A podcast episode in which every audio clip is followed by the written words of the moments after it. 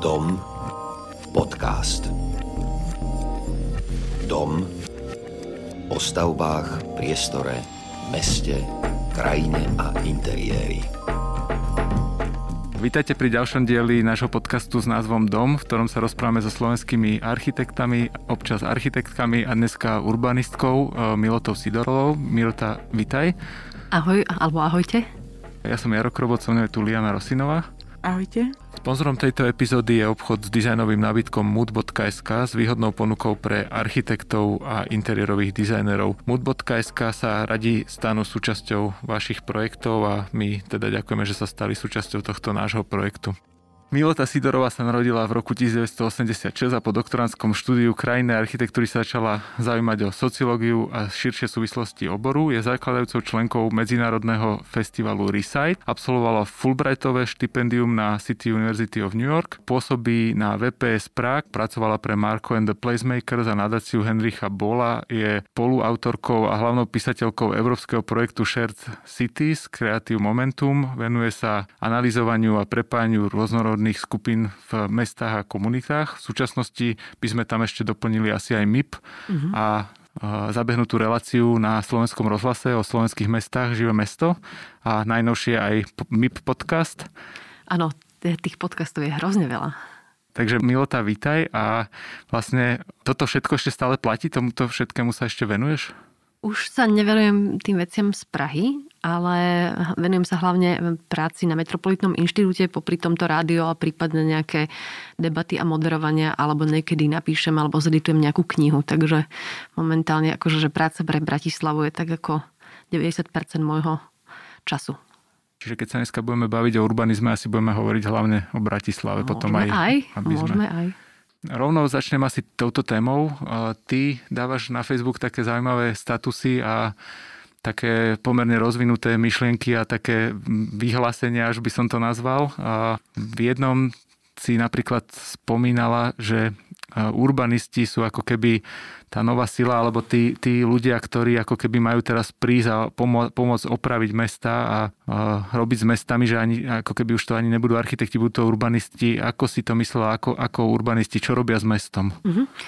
Tak mm, asi ste to zachytili aj možno od iných architektov, praktikov alebo teoretikov, že vlastne na našom území tá architektúra prevalcovala urbanizmus. Je to vlastne v momente, kedy vlastne sme stratili ako keby spoločné majetky alebo nejaké to centrálne plánovanie a teraz nastala po tej revolúcii obrovská privatizácia a zrazu priestor sa rozdrolil medzi tisícky aktérov, ktorí mali takú tú potrebu spraviť si pred seba, pre seba čo najlepšie veci, hej. A vtedy vznikala proste akože rôzne veci, nielen akože takéto, tá architektúra toho podnikateľského baroka, chvíľu to trvalo proste, ale aj kompetenčne sa vlastne ten štatút nejakého centrálneho architekta, plánovača alebo nejakého útvaru rozdrolil. No a teraz vlastne do toho napadá ako keby, že ľudia mojej generácie, hlavne takí tí, ktorých podstate sa učil urbanizmus len na, e, ako sada zákonov, alebo že ako sa robí územný plán, ktorý vlastne nám bol vysvetlený ako séria že funkčných lokalít v, v meste, ale vlastne už nehovoril moc o forme. A kým, keď sa pozriete napríklad do Prahy, e, čas Davice, ktorá bola vlastne ešte stále navrhnutá prominentne, akože tie bloky a tie proste, tie um, bulváre to nebol proste výsledok nejakej farebnej plochy, to bol výsledok nejakého architektu, urbanistu, ktorý sa nad tým zamyslel. Toto už dneska skoro nemáme. Do toho samozrejme, keď človek chodí po rôznych uh, školách, alebo ja som bola vždy taký neortodoxný element, lebo vlastne som videla, že ani krajná architektúra v tom, ako sa učí na Slovensku, ani tie vlastne akože urbanizmus mi nedával to ako keby tie odpovede na to, čo sa momentálne v meste deje tak to viedlo k tomu festivalu Reset, kde sme si vlastne vždy volali tie najlepšie mozgy planety, či už to boli architekti, urbanisti, politici, NGOs, proste developeri, aj developerky, všetko. A v tom človek pochopí pluralitu toho urbanizmu. A ja som vlastne pochopila neskôr to, že ja som vlastne dobrý facilitátor, čo neznamená, že nie som urbanista, ale tým, že vlastne naše pôsobenie ako keby uh, ako stripped from the form, že, že sme ochudobnení tej formy, o to viac musíme negociovať a hľadať tie ako keby nové súvislosti. Vlastníctvo, ale teraz sú akože nové veci typu klimatická kríza. Musíme riešiť niekde vylúčené lokality, hej, môžeme sa baviť o Bratislave, kde sú chudobné štvrte, kde sú proste bohaté štvrte. Musíme riešiť kultúru, musíme riešiť proste akože, že mamičky s deťmi, musíme riešiť proste cepečkárov, hej, ľudia, ktorí sem chodia, že na to územný plán nedáva proste odpovede. Preto by som chcela to povedať, že, že tie najlepšie mozgy, ktoré možno vysledujete, že, že Jane Jacobs, ona tiež nebola urbanistka, ona bola žurnalistka s obrovskou observačnou schopnosťou, ktorá vedela veľmi dobre popísať veci. A my potrebujeme ľudí, ktorí sú schopní jednak pozorovať, hľadať súvislosti a komunikovať ich. Čiže pre mňa je dneska urbanista oveľa širšia definícia človeka, ktorý dokáže chápať tomu mestu a, a facilitovať v tomto chaose toho plánovania to, aby sme sa niekam dostali. My keď vidíme dnešné mesto, kľudne aj Bratislavu, máme nejakú historickú štruktúru, pomerne ustalenú, hej, nejaké historické centrum, historické jadro, potom nejaké ďalšie vrstvy, povedzme z 20. storočia cez modernizmy, socialistickú architektúru, e, jej urbanizmus, ktorý je tiež ustalený a čitateľný, až sa dostávame k dnešku, k dnešnej vrstve, ktorá je individualistická a založená na solitéroch a dostávame sa k rozpadu mestského priestoru a mestskej štruktúry a vždy som sa chcel nejakého urbanistu opýtať, čo s tým. Ja som mala známeho tiež kamarátov, urbanistu Petra Návrata z Prahy, ktorý keď som prišiel, tak akože e, som ho tak previedla akože tou Bratislavou a keď sme išli pred prezidentský palác tým podchodom a tou poštovou, tak hovorí, že Milo, to je jak, jak Ostrava alebo hlavný nádraží proste, že, že tá, vyzerá to tak som, sme išli do Sohona, Laurínsku a tam bože, však toto je úplná Viedeň, hej, že boli sme chvíľu. Potom sme zistili, že to nebolo to Soho, kam sme mali ísť, tak sme išli na Dunajsku hneď, jak sme prechádzali popri tom Kieve a tam tých, akože, tých zuboch proste a tých e, opustených budovách a tých hnusne zaparkujúcich veľkých autách pred tými herňami. No toto je taký Balkán, akože úplne, že jak je možné, že tá istá ulica viac menej má taký rozdielný charakter ale sa s nejakými známymi, tak sme išli sa prejsť ešte po Groslingovej ulice. Tam zase o 300 metrov vedľa, tak toto je taká Budapešť, tu sú tie super bloky a taká krásne, ako keby tá zeleň tie staré domy. A ešte sme nakoniec uh, išli do teda pozrieť toho známeho, lebo pracuje v tých Twin City Tower, tak nás zobral na nočnú vyhliadku do toho Twin City a tam videl proste tú zónu chalúbkov, ako sa naozaj veľmi dynamicky vyvíja, tak tam pozrel, ty toto je Kuala Lumpur, Hej? A stále sme v diametri, že 1,5 kilometra. Potom sme sa vrátili, ráno som ho zobral na kafe tam na Žilinsku. Tam to bolo, tam sú také malinké, ešte nebola korona, také tie terasky a to trhovisko a ľudia a neviem čo. Že Milo, tá Bratislava to je jak New York, že každá ulica má vlastne úplne že iný charakter. A ja som vtedy pochopila, že vlastne tá Bratislava, ten jej chaos môže byť pre niekoho brutálne stimulujúci, lebo vlastne nás prekvapuje ako keby stále novými príležitosťami. Samozrejme, asi sa to odráža zase aj na tej druhej strane, že nevieme si usporiadať základné veci typu chodníky, povrchy alebo aspoň stromy. To by mohlo zjednotiť celý ten chaos, ktorý máme. Ale nedávno sme mali práve reláciu na živom meste o vývoji tej Bratislavy v 20. storočí s Heňou Moravčíkovou. A to bolo veľmi zaujímavé, pretože hovorila, že, že História Bratislavy v 20. storočí je kontinuita ruptúr alebo zlomov. Že nám sa tu zmenil 4 krát nejaký systém cez Habsburgov, teraz to Československá demokratická republika, potom prišiel slovenský štát, ktorý bol zase ovplyvnený niečím iným, socializmus a teraz tá akože privatizácia, tá nová demokracia. Hej? A každá z nich, každá tá formácia politická chcela mať nejaké symboly, nejak vtlačiť tomu nejakú pečať. A v podstate tá Bratislava, alebo je také severouhorské mesto, tým svojim plánom je naozaj ako keby uh, stále akože sleduje to, čo bolo navrhnuté na konci 20. storočia, kde sú mosty, kde sú hlavné radiály. Tam boli dva plány, jeden pod vplyvom nemeckého nejakej školy, druhý pod vplyvom maďarskej školy. A tie sa používajú dodnes. Prečo vlastne sa ne, čo vzniklo ale potom, Teraz si predstavte, že máte nové politické režimy, ktoré sa vlastne menia každých 10, 15, 20 rokov. A to z hľadiska akože tvorby architektúry, len dom, hej, postaviť trvá niekedy niekoľko rokov, bytovku proste pomaly 8 rokov, je strašne málo na to, aby sa vytvorila nejaká súvislá vrstva v tom meste, že toto je tá doba. 100 rokov by sme mali, povedzme, ja neviem, niečo iné.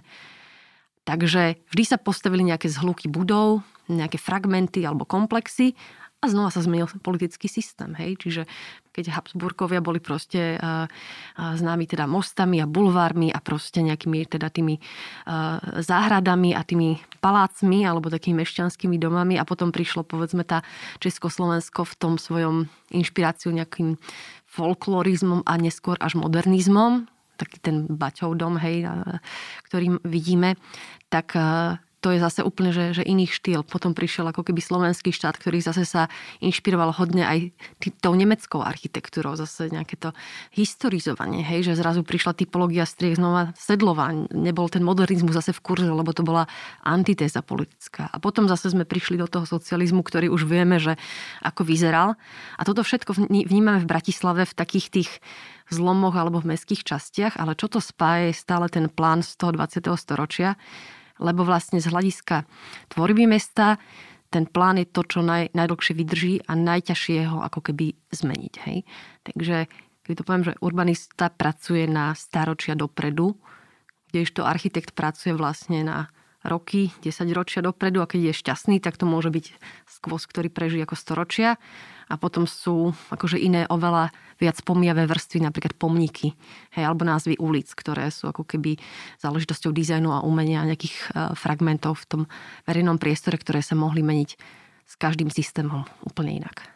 Aj v, v Japonsku, v Tokio je známe tým, že bolo takmer úplne zničené po zemetrasení, aj po vojne bolo bombardované a tam tá rýchlosť bola tak silná, že nebol tam čas e, tvoriť nejaké plány, ľudia potrebovali bývať. Takže vytvorilo to úplne inú štruktúru, úplne iný systém. Naozaj niekto to nazýva taký poetický chaos. Uh-huh. A myslím, že to tam tiež celkom dobre funguje. Uh-huh. Že aký je pohľad na takýto typ mesta? Uh, ja som aj rada za, za, za, za to Japonsko, že si ho vniesla, lebo podľa mňa sa v niečom môžeme hľadať paralely s Bratislavou a v niečom úplne nie, lebo Tokio je vlastne, že, že, že megacity, jedno svetové, že alfa city, hej. A tam sú ceny pozemkov tak vysok, ako vysoké, že tam sa nedá čakať e, roky na nejaké povolenia. Tam proste sa tie veci dejú veľmi rýchlo. Druhá vec je to zemetrasenie, že oni sú veľmi flexibilní v tej, e, a to je podľa mňa, že kultúra stáročia trénovaná. Ale čo som tým chcela povedať je, že, že ono to musí rýchlo rásť, lebo to aj rýchlo padá a kapitalizuje sa to na maximum. Tam vlastne skoro nemáte lavičky vo verejnom priestore, lebo kto by za to platil, hej? Že, že za ten verejný priestor. Takže tie verejné priestory, ktoré tam sú a parky, tak sú častokrát akože financované súkromníkmi alebo naozaj možno tie imperátorské e, sú, ja neviem, že v nejakým štátom alebo proste tým mestom, alebo vzniká tá obrovská mega eh, infraštruktúra. Ja som tam bola vlastne teda dva roky dozadu a už sa pripravovali na tie olympijské hry, ktoré nikdy neprebehli, ale tam sa rozširovali znova parky na tú, tú oblasť Odaiba, čo je vlastne ako keby eh, na ostrove, alebo teda v zálive, že tam sa naozaj z vody vytvárali nové verejné priestory alebo verejná infraštruktúra, alebo už nebola možná vlastne v tom rastlom meste toho, toho Tokia. Takže je to také strašne, že jednak, že flexibilné, ale ja si myslím, že to, eh, ten kapitalizmus tá cena tých pozemkov mm, že nie je dopredu. Alebo potom je tam tá top-bottom, že, že vlastne tým veľkým priestorom je možné vzniknúť len preto, že sú súčasťou nejakej veľkej, veľkého podujatia typu olympijské hry. Alebo tam je nejaký proste investorský zámer, z čoho súčasťou je povedzme nejaký park alebo filantropický zámer. Hej.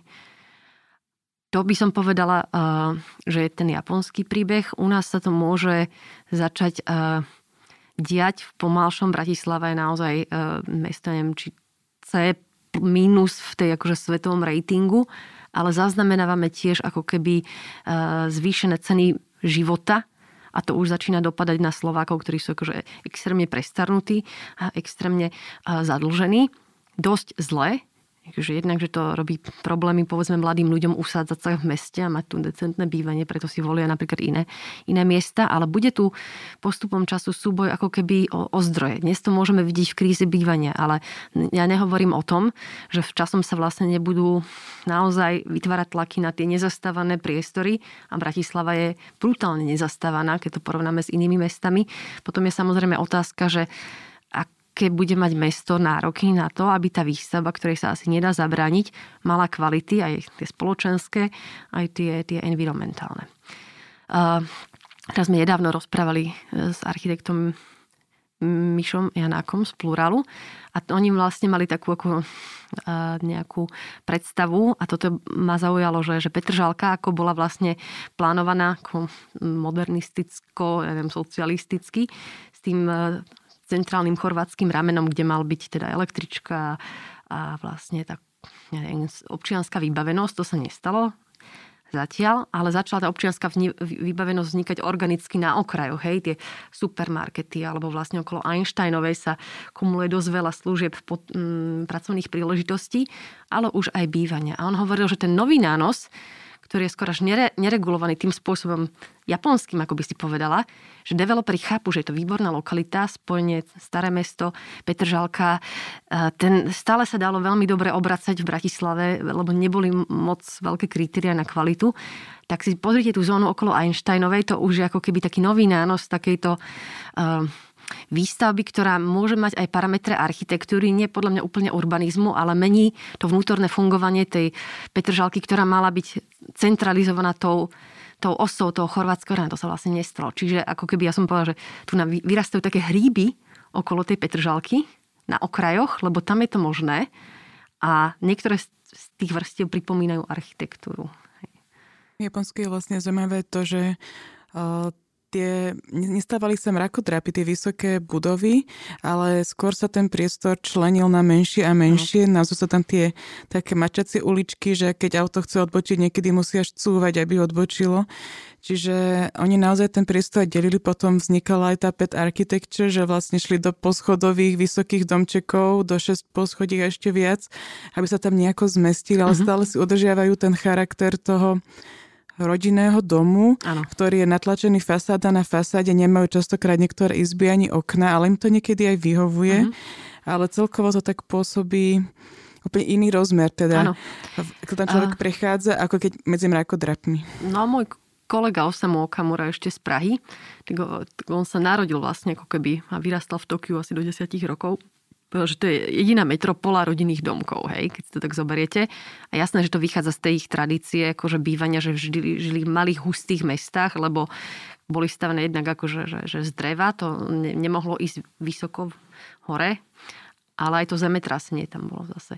Takže ono Tokio má aj tie svoje akože mrakodrapy, ale tie sa kumulujú už, to je fakt, že nová výstavba, taká, také Japonsko nabralo to, ten modernizmus a chcelo sa ukázať a tiež to bolo zrazu už centrum nejakej svetovej, alebo jedno z center svetovej ekonomiky, tak to tam začalo vznikať. Ale áno, prirodzene je to ten eh, pôdorys malých rodinných domov a toho ich bývania. Takéhoto.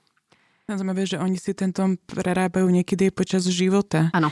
Že, že zmenia sa nejaké príležitosti, ti odrastú, tak si zrúcajú dom, postavujú si nové príležitosti, že to je úplne naozaj iné zmýšľanie. Je, je, je. A nedávno som počul ešte taký podcast o tom, že akože kríza bývania také, e, sú také dve formy odpovede. Jedna je taká viac sociálna, že začneme meniť politiky a atakujme veľkých hráčov a banky a neviem, týchto akože mega lepšie, lepšie politiky. A druhá taká téza tých ide aj architektov, tak stavajme menšie domy. Kto povedal, že potrebujeme dnes 70 metrový byt, hej? alebo môžete žiť aj v 9 metrovom byte, hej, tak to tak je. Tak sa stávajú také rôzne akože pokusy uh, s, s, s malinkými proste uh, akože tiny houses, alebo dokonca také karavany na, na, na kolesách, hej. A teraz tam skúmali práve rozdiel medzi austrálskymi karavanmi a tými japonskými, alebo respektíve, že ten japonský karavan nie, že, alebo teda austrálsky karavan, lebo sa práve presunuli do Británie ako veľká móda. Že, ale to není vlastne akože uh, efektívnejší spôsob. To je len malý zrub, všetko je zmenšené, ale oni nepremysleli tie funkcie ako Japonci. Lebo Japonci sú naozaj, že oni všetko vedia, kde je a tá funkcia, ten minimalizmus potom je, je, že máte skoro prázdnu miestnosť, ale on tak krásne skryté tie poličky aj všetko, že vlastne stále ste vo veľkom priestoru. Kdežto ten karavan tým anglosaským myslením, to bola malá vec preplnená samými detailami, ktorá vlastne tomu človeku spôsobila ešte väčší stres, lebo nemala tú vnútornú tú štruktúru toho premyšľania, že čo ja vlastne, ako to potrebujem, aká je logistika môjho pohybu, aby som čo najmenej veci proste musel prekonať v tom dome a, a neštvalo ma to a na, čo najmenej toho bolo vidieť. Čiže tá filozofia, áno, je tam, keď už na úrovni interiérov, tak určite aj na úrovni tej flexibility toho, že môj život sa mení a taký dom je asi ľahšie pre, prestavať povedzme z tých uh, povedzme prírodnejších materiálov. Stále je tam akože veľa ja neviem, dreva ako dnes. A v tomto sme Slováci strašne akože že zaseknutí. Ja som hovorila Jarovi počaste sem, že, že idem asi do kúpy bytu, hej. Ale dlho som to proste, akože som mal vnútorný ne, ne, nechuť proste ísť že do hypotéky, lebo tu je to tak, že človek si hľadá ten ideálny byt, pomaly, strašne to tak uzemňuje, hej, že, že, že na celý život, lebo tá hypotéka je na celý život. A tí ľudia už nechcú proste riešiť potom ďalšiu hypotéku. Ale to je taká proste že nepravda, lebo ten ľudský život sa mení počas e, aj tie potreby, hej. A v podstate, keď e, sme sa bavili o tom, že väčšina bytov sa dneska predáva pre rodiny, mladé rodiny s dvoma deťmi ideálne, tak to je proste ťažký ekonomický model, ktorý chce proste, že dva príjmy a ľudí proste, ktorí majú minimálne 30 rokov do, do dôchodku a sú pre banku bezproblémoví. Lenže čo, čo sa stane, keď sa náhodou rozvediete? Alebo vám decko proste odíde z domu a vy sa nájdete proste zbytočne možno veľkom dome, alebo ja neviem, byte a zrazu chcete niečo iné. Takže my by sme si mali uvedomiť, že, že potrebujem flexibilnejšie bývanie. Možno, že uh, to predpokladá aj tie nájomné byty, alebo, alebo lepšiu ponuku bytov, možno aj kom, komerčných, že nie všetko je proste troj, štvorizbák na mladé rodiny, ale potrebujeme aj iné formy bývania, kolektívne, viac tých single proste bytov, ktoré majú ale spoločné priestory. Takže ten trh na to v Bratislave, aby sme my mali flexibilitu bývania, vlastne neexistuje. My sme tu hrozne zviazaní nejakými formami z minulosti a toho kapitalizmu, ktorý tu sa podľa mňa ani moc uh, nekritizuje. Je to problém aj tých uh, mrakodrapov, že vlastne ten Korbusierov plán toho žiariaceho mesta vlastne nemal skoro žiadne ulice. Uh-huh. Všetko bolo odseparované, oddelené.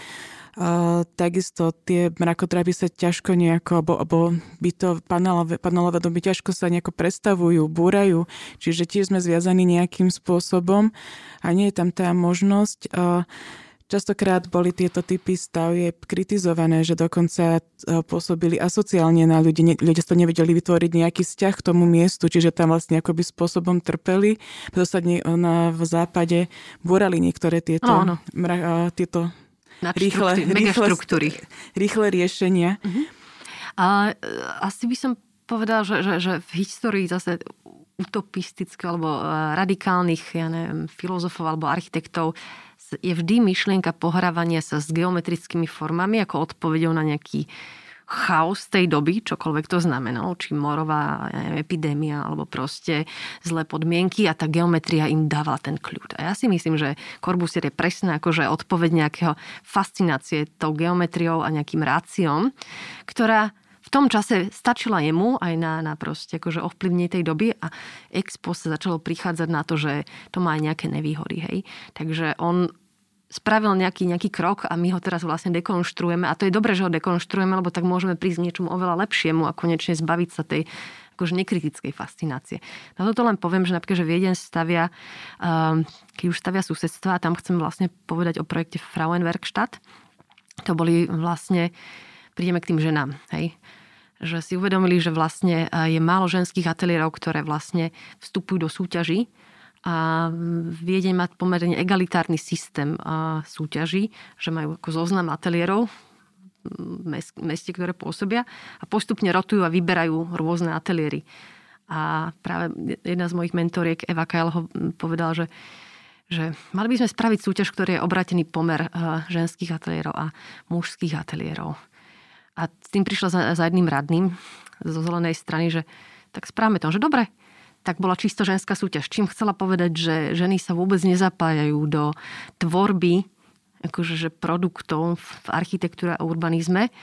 A tak povedala, že OK, tak sprav čisto ženskú súťaž. Ona nakoniec obvolávala architektky, či by sa prihlásili a staré povedali, že absurdné, ja som, není hlavne žena, ja som architekt ale tie mladšie, ktoré sa potrebovali dostať na trh práce a začať tú kariéru, sa do toho proste dali. Z toho vznikol prvý pilot Frauenwerkstatt v 22. distrikte, ktorý bol vlastne že zadanie, že navrhnite bývanie akože pre ženské potreby, lebo dovtedy sa o tom moc ako keby nevedelo, pre potreby starostlivosti a ako by to bolo. Hej.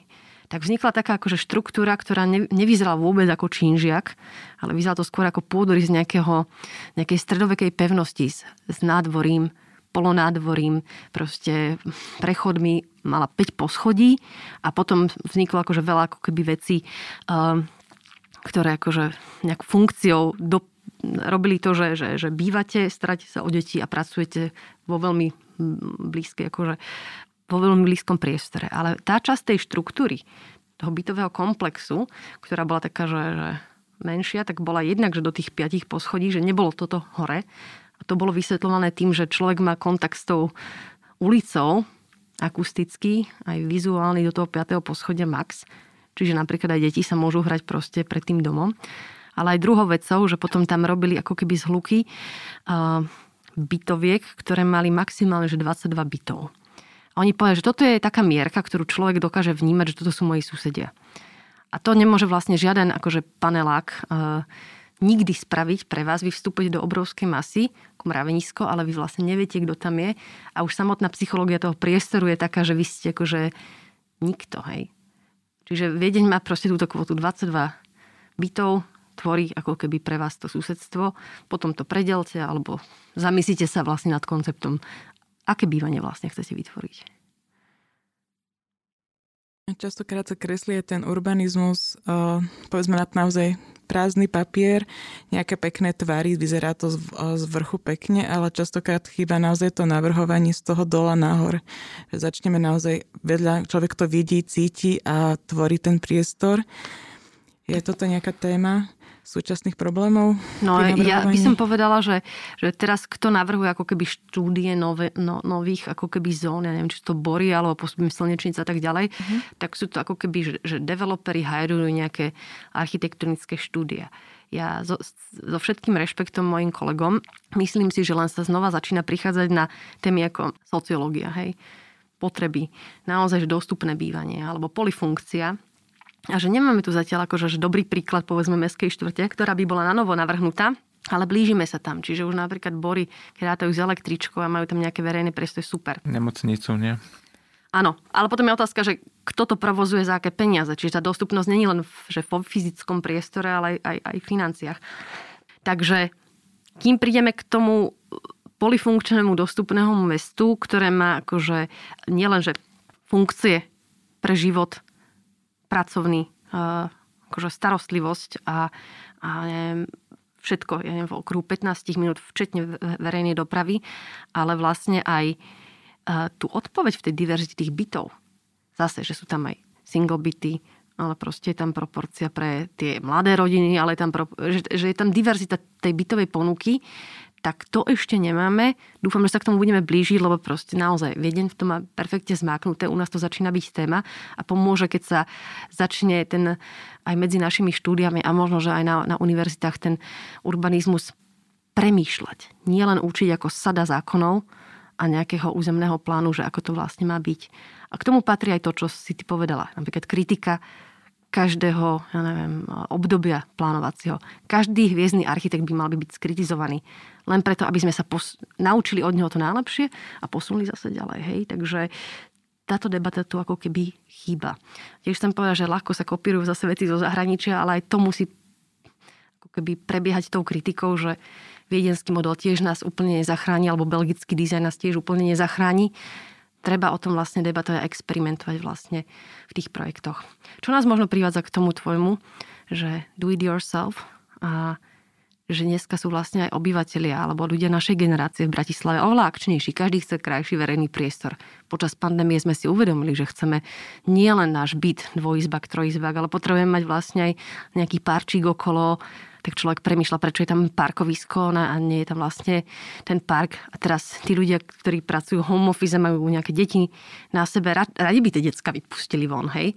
Ale čo ak sa boja, že vlastne ich tam niečo prejde. Čiže musíme premýšľať aj ako keby verejné priestory a ľudia už majú vlastne po tomto roku takú potrebu možno vyššej kvality, na čo si myslím, že zase dobrý čas nielen pre mesto Bratislava, súčasne Metropolitný inštitút, ale aj pre možno nás architektov, ktorí sme vždy o tom tak nejak básnili, ale ten tvrdý kapitalizmus toho developerského zadania bol, že nie, nie o to záujem, opak si myslím, že dneska si veľa ľudí prehodnotí, čo to znamená kvalitné bývanie a že tá odpoveď je ďaleko od toho iba bytu a vášho parkovacieho miesta, ale je to celé susedstvo, verejný priestor, dostupnosť.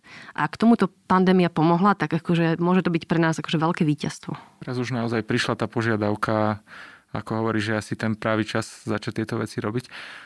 Teraz už teba trochu hovorila šéfka participatívneho odboru na, na MIBE.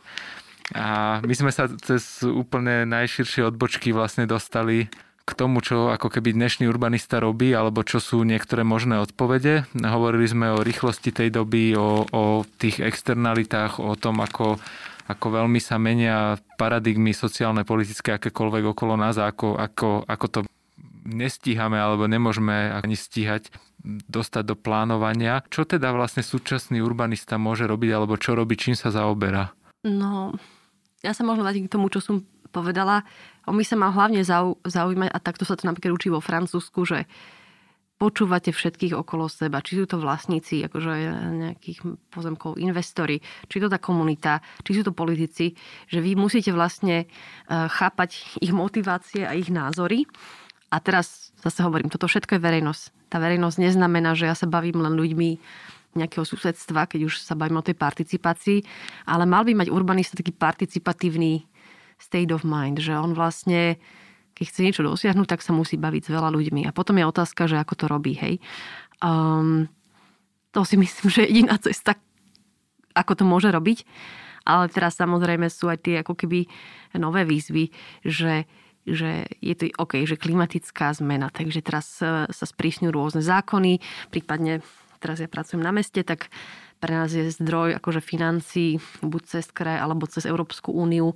Budú rôzne akože dotačné fondy, z ktorých my môžeme robiť, ja neviem, cesty alebo napríklad testovať nové stromoradia alebo vodozádržné opatrenia. Čiže tam sa to už posúva do, do levelu, že čo tá klimatická kríza znamená na úrovni dizajnu. Hej? A my musíme vedieť tú odpoveď, lebo doteraz to možno sme nevedeli a nepraktizovali. Takže to, to je druhá vec.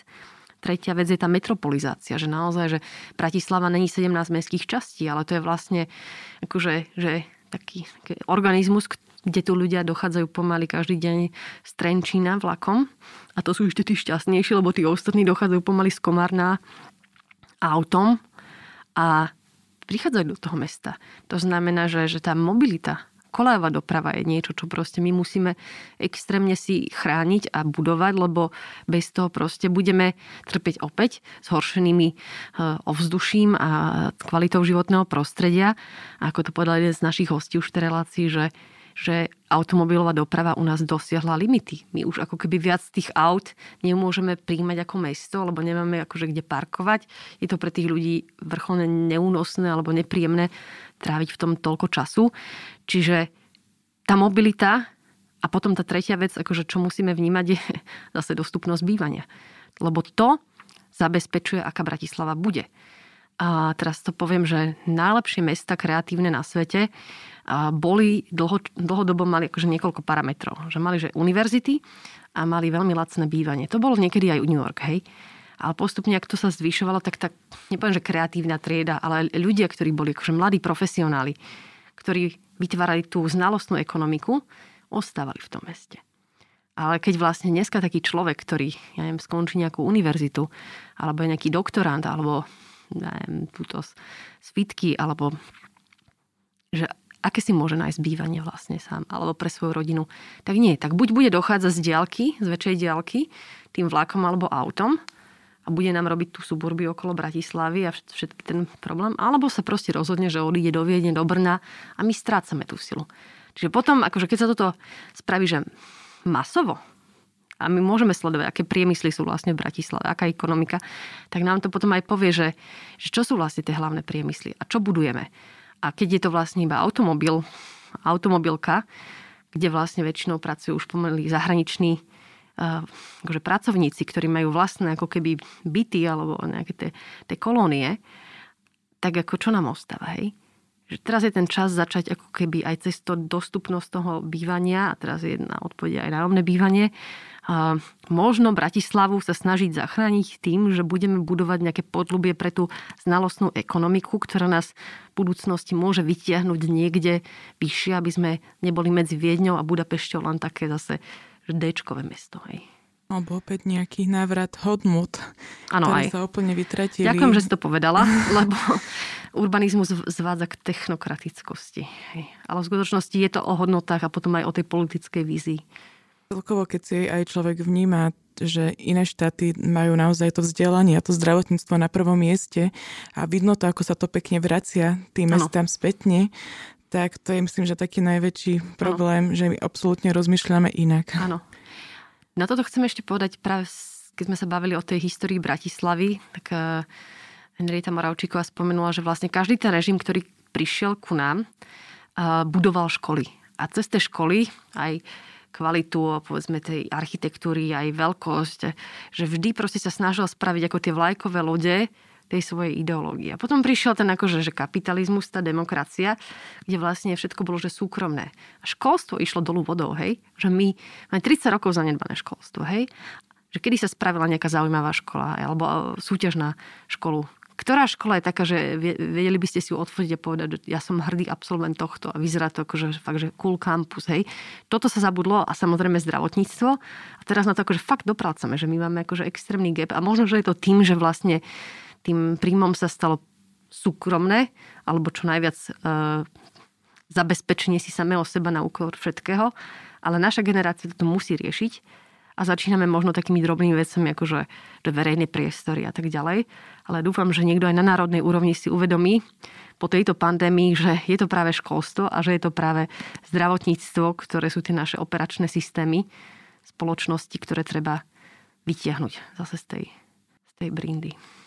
Vrátil by som sa ale ešte trochu k tebe, k tvojej mm. osobe. Ty si vlastne vedúca oddelenia participácie. Mohla by si nám trochu osvetliť vlastne, čo, čo to obnáša, čo, čo je participácia, mm. na akých úrovniach je vhodné, aby vstupovala do, mm. do tých plánovacích procesov v meste? Jo, takže od momentu, čo sme dostali demokraciu, sa aj e, Slovensko dostalo do ako keby iného mentálneho stavu, že, že nie je to už len plánované, že neexistuje už len štát a masa jedincov, ale že vlastne všetko sa musí uh, približovať. Ostatne aj tá reforma sam, samozpráv, že, že približovanie aj mestské časti sú vlastne výsledkom toho, že je to demokratizačný proces, že tá moc sa má dostať bližšie k občanom. Hej? A my vnímame aj v Bratislave alebo na Slovensku také, také levely tej participácie. Na začiatku to boli environmentálne hnutia, ktoré vlastne išli pomerne gerilovo a petične voči výstavbám nejakých, ktoré akože likvidovali fakt, že, akože, že, že ne, bezprízorne neviem, tie hodnoty, akože tú prírodu. Ale postupne, a ja si myslím, že aj my, naša generácia, zase produktom, že už sme vyrástli trošku v zahraničí, že vieme, že sú to dve ako keby e, stránky my, že ja už by som nepovedala, že my sme ak, že aktivisti, my sme že profesisti, hej, ktorí už vlastne vedia, že, že vlastne že výsledkom ako keby e, občianskej spoločnosti nie je petícia, ale dialog. Hej? A, a ten musí zobrať aj ten betón, aj tú zeleň, aj tých ľudí, keď to tak poviem úplne plošne. A teraz vlastne posledných 5 rokov vnímam, že sa začínajú aj samozprávy v Bratislave venovať pilotným projektom participatívneho plánovania. Možno ste všimli uh, aspoň architekti, že manuál verejných priestorov Panenská a okolie. Hej, to je výsledkom participatívneho procesu, ktorý eh, robilo aj vlastne v spolupráci so mnou občianske združenie Punkt a to vzniklo z toho, že vlastne prišiel starosta, ktorý niekde proste v parčiku, kde proste vždy robil svoje politické dejchanky, vyvesil nejaký papier s, s fakt, že, že, že s plánom, ako autokedovým plánom ulice, ktorý bol nezrozumiteľný a, a vlastne povedal, že keď občania máte nejaké dotazy, tak napíšte mi na starosta zavinač staré mesto SK.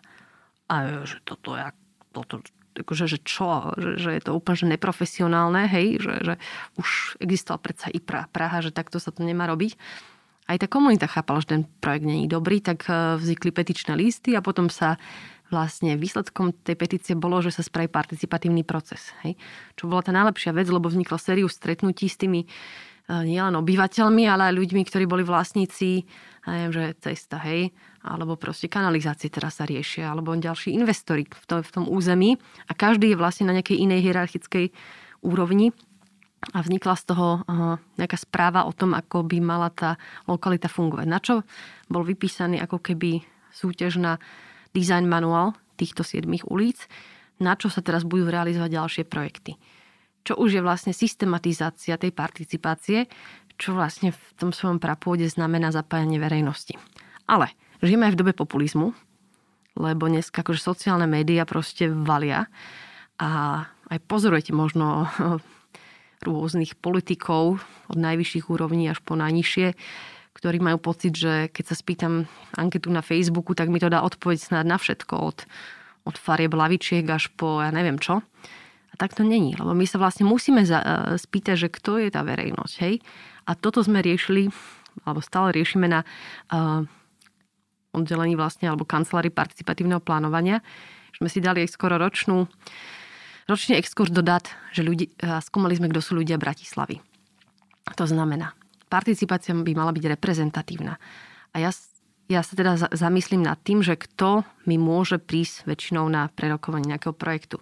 Keď je to večer na radnici, tak väčšinou prídu, že, že hlavne muži staršieho, ako stredného a staršieho veku, alebo ľudia, ktorí sú zaangažovaní do toho, že proti, ale taká tá väčšina ľudí, ktorých ovplyvňuje ten projekt, ostáva doma alebo nie je informovaná, vôbec ich to nezaujíma, keď sú to ešte cudzinci alebo mami, dovidenia. Z čoho vzniká taký ten dojem, že, že participácia je to, keď na seba konfliktne hučia ľudia v nejakej radnici a to je vlastne to, to ono, to, to tak vlastne není. My musíme vedieť, že koho osloviť a ako. Takže sme vlastne tými ľuďmi Bratislavy e, začali robiť také mapy že Bratislava, že ako je na tom so starobou, že kde sú najmladší ľudia, kde sú starí ľudia. Prečo starí ľudia sú dôležití, lebo naozaj starneme a v roku 2050 bude každý tretí Bratislavčan 65 ročný a viac, včetne nás. Čo znamená, že sa bude ra- rapidne meniť úplne, že potreba zdravotných služieb, to, čo si práve spomínala, že je čas začať budovať zdravotnú infraštruktúru, lebo to bude vlastne pre nás. Ale a zistili sme, že sú napríklad najviac v starom meste, že tí, tí starí ľudia. Hej. Ďalšia vrstva bola, že kde máme cudzincov, že vlastne v Bratislave 8% populácie cudzincov. Skoro sa s nimi samozpráva nebaví, alebo ani štát sa s nimi nebaví. A sú tu iba NGOčky, ktoré nejakým spôsobom im proste sprostredkovajú kontakt. Hej, tak sme sa pozreli na to, že akí typy cudzincov sú tu. Zistili sme, že typický cudzinec v Bratislave je ekonomický zárobkový muž v strednom veku, a to sú dva typy mužov. Jeden je taký ten srbský, ukrajinský robotník niekde vo Volkswagene alebo na tých perifériách, ktorý tu robí. A ten druhý je ten manažer v IBM, alebo ten diplomat, ktorý v starom meste a zarába enormné peniaze. Hej. Ale aj títo vlastne ako keby tvoria to, tú tkáň a ekonomiku vlastne mesta a my by sme mali ako ich riešiť.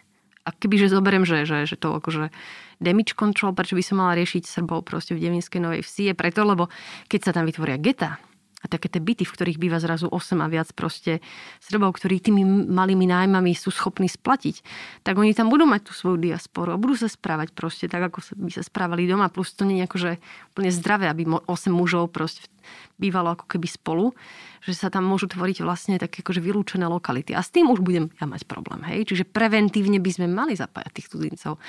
Takže to sme zistili. Tretia téza, ktorú ja fakt, že neznášam, vnímam ako populistickú, keď začnú sa túto miestni uh, politici vlastne všetko slubovať občanom, hej? obyvateľom proste a ideálne nejakej podmeskej štvrte. Hej? Že ja neznášam tento lokalizmus, lebo vlastne v Bratislave dochádza skoro každý deň medzi 150 až 200 tisíc ľudí práve z toho regiónu, aj cez hraničného, ktorí tu tvoria tú ekonomiku, hej? A tí ľudia sú pre mňa rovnako dôležití ako tí obyvateľia, hoci neplatia tie dane, oni stále budú brať parkovacie miesta, stále budú pri, pri, pri, prispievať k tej, uh, vlastne tomu ek- ekonomickému chodu mesta a stále budú využívať tie naše akože, zdroje od električiek cez proste neviem, gastro, chodníky a tak ďalej. Že sme sa zamýšľali, ako by sme ich stretli. Hej. Takže analýzou SIM kariet sme zistili, že sa naozaj kumulujú v tých administratívnych komplexoch, ktoré vyrastajú akože Rúžinou, Chalúbková, alebo práve tieto lokality, že tie koncové shopping moly, hej, že Bory alebo Avion, naozaj sú miesta, kde tí so-called CPčkári dochádzajú. Čiže pre mňa napríklad ako človeka, ktorý by sa chcel spýtať aj tejto skupiny verejnosti, by to znamenalo, že si idem tam spraviť stánok, nejaký anketový do, do avionu a pýtam sa týchto ľudí, hej, hoci ne, nepatrí ako keby k nejakej meskej časti. Čiže to je akože tretia skupina, na ktorú ako keby ne, e, nemyslíme. A potom sme sa zaoberali samozrejme ekonomickými príjmami v Bratislave, lebo je to, asi poznáte tu Maslovú rebríček hodnot, že na to, aby človek sa zapojil do už tvorby verejného priestoru mesta musí byť hodne zabezpečený a mať hodne kľud a hlo, hodne podmienky mm-hmm. na mhm. to, aby, aby proste tam vošiel, kdežto človek, ktorý má naozaj že príjem, že hrubý, že 700 eur a také miesta sú v Bratislave, toho to vôbec nebude zaujímať, lebo proste mu ide o život. Tak sme zistili vlastne analýzou tých ekonomických príjmov, že, že vlastne najchudobnejšia časť e, je vlastne e, východná časť mesta, podnojské biskupice, Rakúňa, túto práve táto oblasť, kde keď sme to tak prevrstvovali, ešte tú vrstvu sme si dali, že ohrozenia klimatickou zmenou, že environmentálne podmienky, že zistili sme, že tuto je vlastne najvyšší, jedno z naj, najhorúcejších vlastne miest e, v Bratislave, okolo Slovnaftu, ale aj avionu je tu obrovské množstvo tých asfaltových plôch tiež ako keby na týchto východných častiach je horšia kvalita. Že to bolo tak, že fabriky sa stavali proste na východných častiach, lebo vietor išiel a okolo toho bol nie architektúra veľmi dobrá. Nie je tu napojené na električku, čiže to vyvolá aj tú akože vylúčenosť. A aj kvalita teda toho prostredia nie je dobrá. A tu sa kumulujú vlastne najmenej e, zárobkoví e, ľudia v Bratislave, čo je ako keby zaujímavé, hej. A keby som akože, že my tie dáta máme aj komunikujeme o tom na Metropolitnom inštitúte, sme si povedali, že pozrite z hľadiska nejakej subsidiarity a solidarity, aj tej inkluzivity je dôležité, aby sme my robili projekty nielen v starom meste, kde zárobky na mesiac priemerné človeka zo starého mesta sú o 400 eur vyššie ako človeka z podunajských biskupíc. Lebo tí ľudia sa majú vlastne lepšie ako tí ľudia tu. Čiže asi by sme mali ísť na tieto mestské štvrte, lebo tu je potreba ako keby investícií vyššie ako v tom starom meste.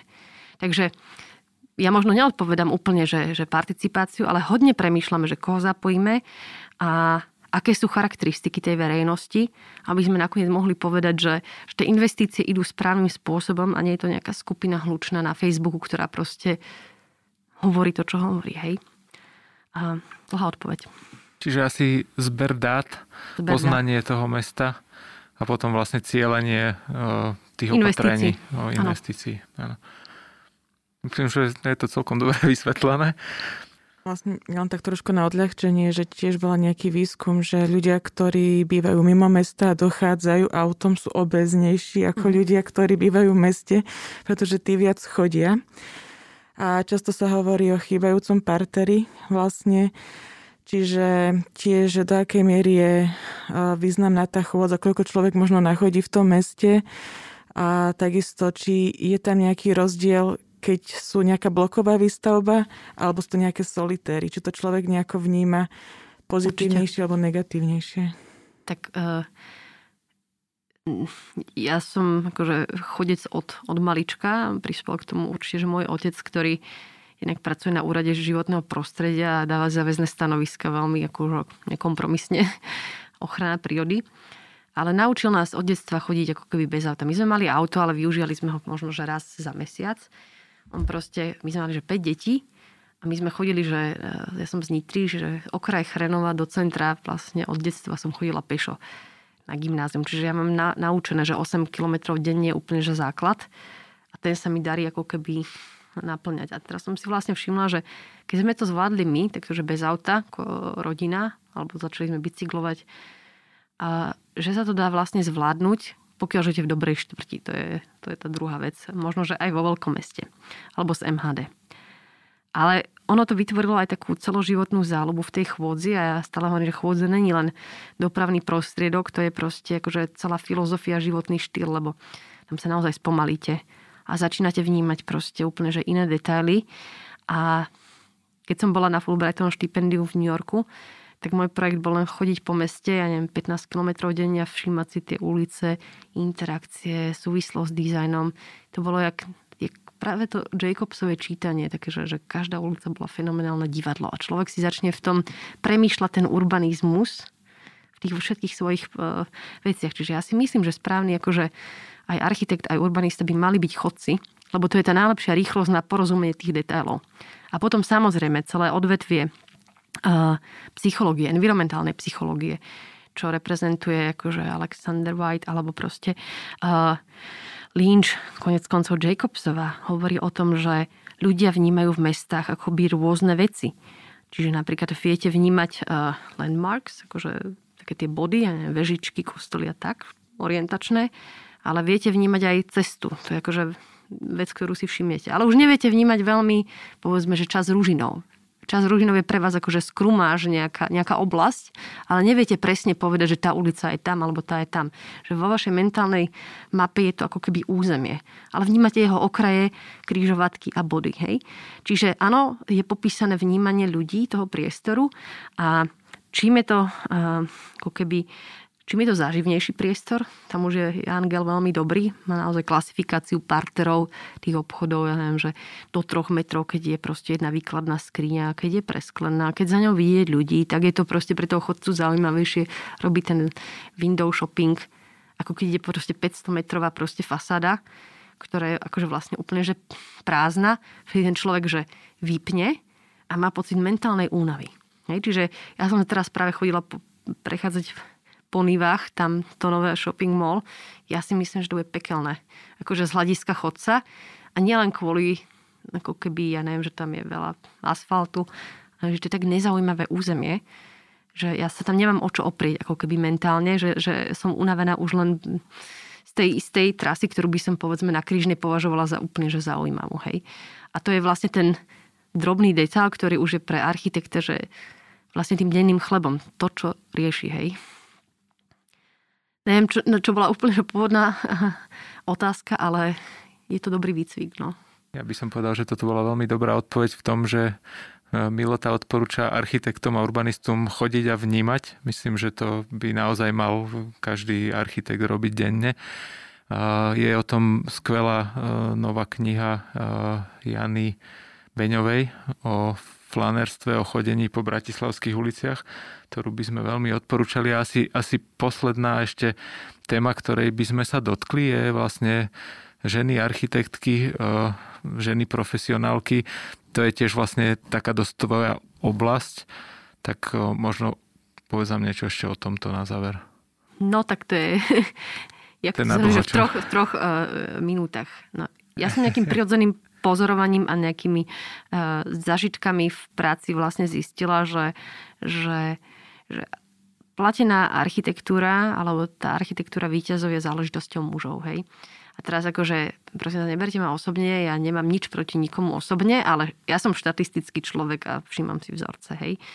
Že, že my ako keby ani na slovenskej scéne nemáme nejakú architektku, akože, ktorá by bola nejak super výrazná vlastné štúdio, že tie Cezary sa stále udelujú 20 tým istým chlapom, ktorí sú skoro všetci moji kamoši, ale, ale proste ja si hovorím, že hej, že to je asi trošku štruktúrálny problém. Takže e, na druhej strane som vnímala to, že veľa osvety veľa také ako neplatenej práce v aj architektonickom vzdelení robia proste ženy architektky, ktoré vlastne už potom nedizajnujú, ale robia tie NGO, festivaly, vydávajú všelijaké ziny a neviem čo. Ale za to proste akože glory nedostanete. A ja mám proste dosť taký sebecký prístup k tomuto, že, že ja viem, že mám proste pár rokov života, alebo že potrebujem si spraviť to miesto pre seba na tej scéne, ale to nejde s, s tou neplatenou prácou. Ale, ale potom som začala skúmať samozrejme, že, že čo teda musím spraviť na to, aby som bola úspešná. A ono, človek, keď sa do toho zahlbí, tak zistí, že akože ohromne veľa štúdí, ktoré sa venujú ako keby uh, ženám architektkám alebo rodovým rozdielom a vychádza to akože zo strašne veľa vecí, hej, že jednak, že slávime iba 100 rokov, odkedy vlastne architektky vstúpli na univerzity. Že Technická univerzita vo Viedni mala za tých 100 rokov len 1,5 profesorky, ktorá bola proste architektka. Čiže nie sú ženské vzory, ktoré by proste akože hovorí, že aj žena môže byť akože v tej plejade tých star architektov.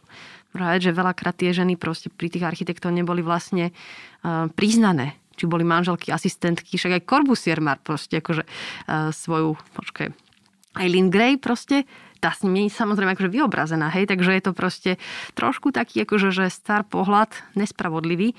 Hlavne o tom, keď vlastne architektúra je kolektívne dielo, to nikdy nie je jeden človek, to proste postaví sám. Myšlienka rozrobaná kolektívmi. Takže tie vzory tam chýbajú, plus vzory povedzme, že, akože, že áno, pre ženu pokiaľ si to fakt, že nevyberie, je to materstvo jedna zo životných rolí a to už teda, keď idete takým spôsobom ako mainstreamové štúdie, že sa robí, že 12-14 hodín denne a vy nemáte vlastne, že od zamestnávateľa, že, že flexibilný čas alebo že proste, eh, že vám dá polúvezok, alebo že keď sa vrátite potom, tak vám zabezpečí kariérny raz, že vás nevy, nevytlačí tá skupina tých single do 30, ktorí nemajú vlastne život, ani ho nepotrebujú, ale sú tí super výkonní že od tých najlepších zákazok, keď ten sidelining alebo glass ceiling, tak vlastne väčšina žien z tej architektúry si volí alternatívnu cestu alebo vlastne ju prestane robiť. Hej. Takže je tam prirodzený úbytok a nič z tohto vlastne nesúvisí s talentom, čo je akože extrémna škoda, lebo tých e, absolventiek architektúry ako keby viac a viac.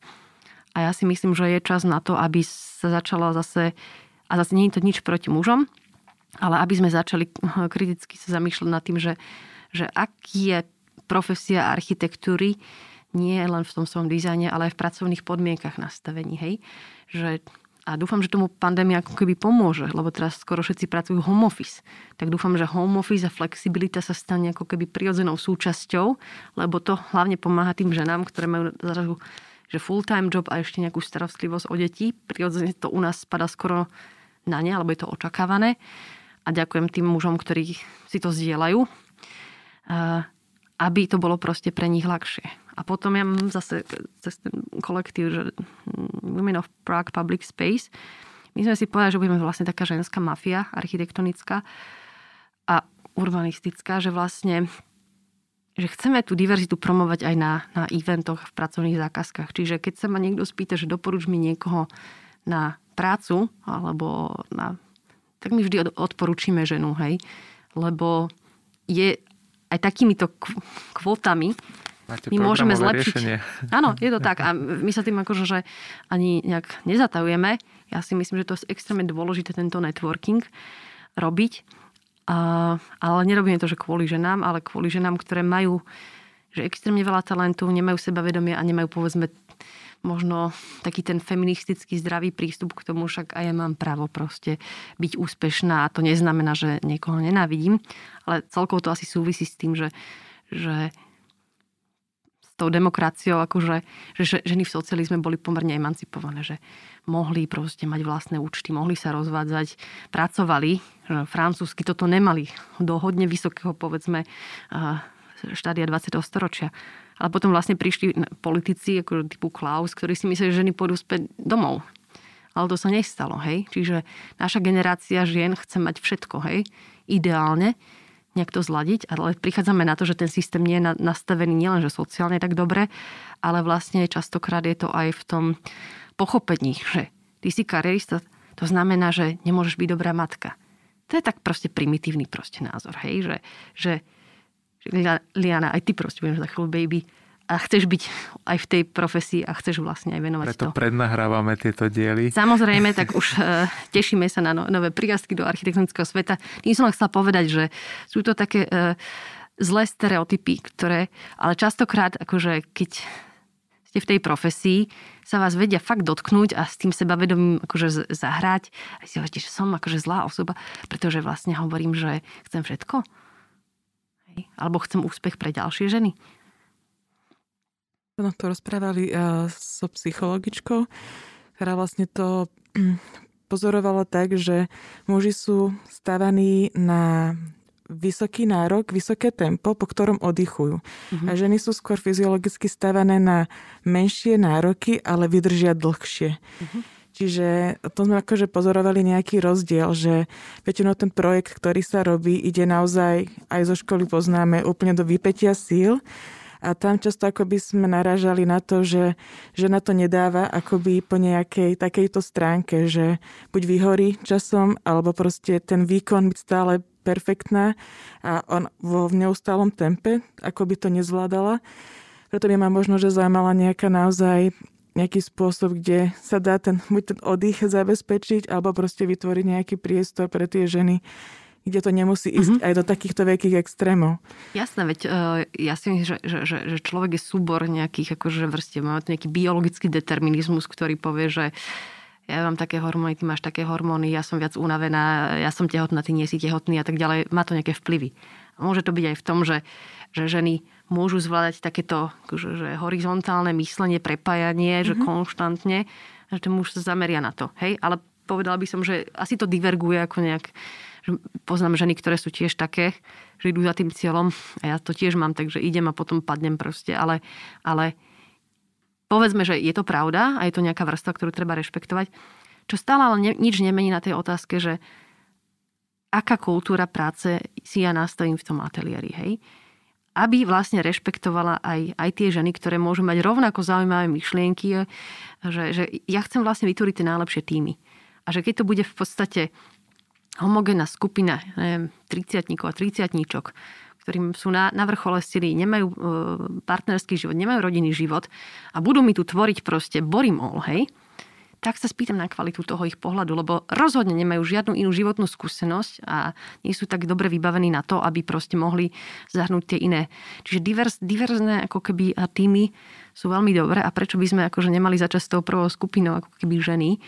Plus ďalšia vec je, že a toto mi hovorili práve ženy, s ktorými sa robila intervia vo Viedni a boli už dobré, akože etablované na, tej, na tom pracovnom trhu, aj mali veľké mená, tak oni vlastne hovorili, že, že ženská po materskej je najlepší manažer. Že ona naozaj vie za 15 minút spraviť takú prácu, ktorú vlastne muž by roz, hovoril, že hodinu a hodinu. A som toho ja vtedy môjmu bývalému partnerovi, že no pozri, možno by sme mali fakt skrátiť tie meetingy na 15 minút. A on, zase on bol akože antropolog a spisovateľ. Dobre, ale ty zase uh, ob, uh, nechápeš ten biologický determinizmus, že žena ide po podstate myšlienky, že chce to vlastne vyriešiť, to častokrát tie mužské stretnutia sú o tom, že kto je ten top dog. A ten top, ten top dog rozpráš toľko, kým unaví všetkých ostatných, aby oni mu dali zapravdu, že on je šéf. Hej? Čiže to nemá nič e, s to, s tým obsahom, to je o tej dominancii. A treba to asi vyvažovať, ale som si povedala, že dobré pozorovanie, že point taken, ale chcem tým povedať, že my nie sme otroci svojej biológie, ani sociológie a mali by sme si hľadať modely, ktoré fungujú tak nejak diverzne pre všetkých. A opäť, lebo na čo potom tie ženy posielame, ako keby do tých škôl, na čo do toho investujeme toľko, akože, že príležitosti. Však to sú len výhody. Hej? Hej. Tam ide akoby o ten čas, že uh, všetko musí byť rýchlo a hneď a nie je tu ten priestor uh, uh, tvoriť možno, že dlhšie a častokrát sa hovorí, že presne tá tvorivosť sa nedá niečo geniálne sa spraviť rýchlo. Potrebuje to čas. A myslím, že to je tu možno tá chýbajúca čas ten priestor, že vytvoriť ten čas, ano. že žena si môže povedzme oddychnúť, alebo, alebo celkovo aj pre mužov, pre všetkých, ano. tvorivo rozmýšľať, rozobrať ten problém naozaj z veľkých pohľadov a tedy sa myslím, že vznikajú veľmi pekné veci. A čo sa týka aj architektúry, potom máme tie fasády, ktoré sú lacné, rýchlo stavané a chýba tým stavbám mm-hmm. takisto niečo ten to hranie sa s tými detailami, to remeslo a tak ďalej. A to je zase úplne že paradoxom, lebo na začiatku relácie sme vlastne hovorili o tom, že že to sú tak pomalé disciplíny, že, že, že tie veci vznikajú 80 rokov a, a nakoniec skončíme, že nemáme čas na to len v tej začiatočnej fáze dizajnu naozaj premysleť tie veci, ktoré tu budú s nami proste. No, tá že... masová produkcia sa asi už odtrhla od tej pomalosti, hej, že tá rýchla ekonomická architektúra je už asi iná než tá, povedal by som, artistická, alebo taká, ktorá si dokáže zaplatiť Hej. tento. Ale možno, že tá pandémia, ale aj tá chôdza, ktorá fakt, že spomaluje a človek toľko premyslí, alebo trávenie čas teraz s rodinou, alebo to, že vlastne aj veľa mužov si zrazu zakúsilo starostlivosť o rodinu, home office a partnerku v tom istom priestore, že to bolo peklo vlastne, že, že nám to pomôže akože chápať tie svoje podmie- e, potreby lepšie že, že to sa nedá vlastne oddeliť jedno od druhého. Aj tam aj to finančné ohodnotenie, pretože Absolutne. niekto to nechce zaplatiť tento čas. A pre niekoho je naozaj návrh len nejaký kúsok na papieri, čiže pre nie je tam pripisovaná tá hodnota toho uh-huh. návrhu, čiže možno niekedy naozaj chýba aj ten dopyt a tie vysoké požiadavky od tých klientov. No, tak ja dúfam, uh-huh. že minimálne na úrovni vý, akože, že bývania a zase tie veci, ktoré sme si všetci zažili, tie vyššie pod, akože poptávky, tá kvalita vlastne príde. Ale viem, čo hovoríš a ono je to možno, že aj zase a pre mňa asociatívna debata o, o tom, ako vzniká kreativita. Ako, ako, ako ľudia berú impulzy. Sa hovorím, že, že chodila som so spisovateľom, ktorý proste musel byť, že dve hodiny denne sám ležať na gauči. A to čo? Ja proste úplne túto riešim milión vecí, presúvam sa medzi krajinami. Hovorí, hej, že ale kreativita prichádza z nudy.